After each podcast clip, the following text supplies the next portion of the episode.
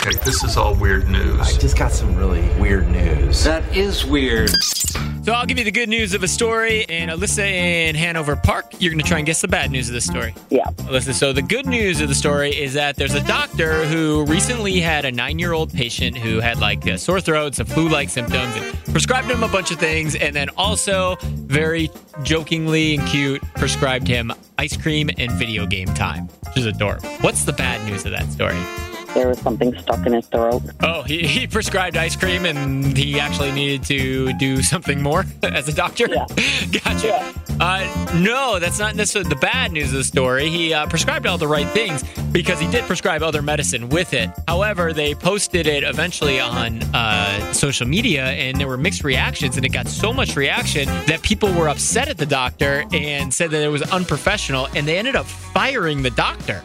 Oh I know. no, that's ridiculous. Uh, That's what I thought. Wish my boss would prescribe me video games and ice cream. I'd take that. Hey, Alyssa, thanks for calling and playing. You too. Thanks, Kenny. Bye.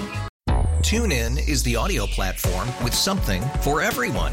News, In order to secure convictions in a court of law, it is essential that we conclusively sports, The clock at four.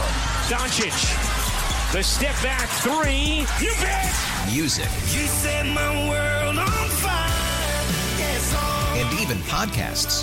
Whatever you love, hear it right here on TuneIn. Go to tunein.com or download the TuneIn app to start listening.